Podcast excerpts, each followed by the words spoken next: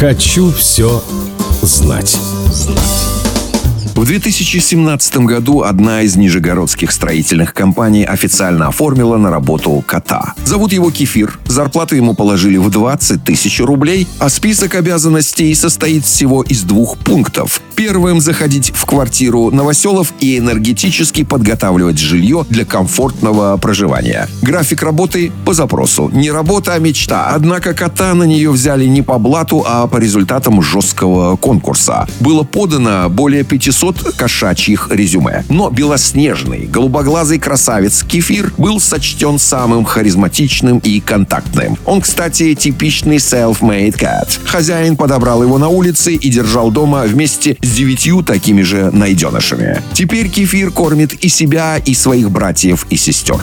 Хочу все знать.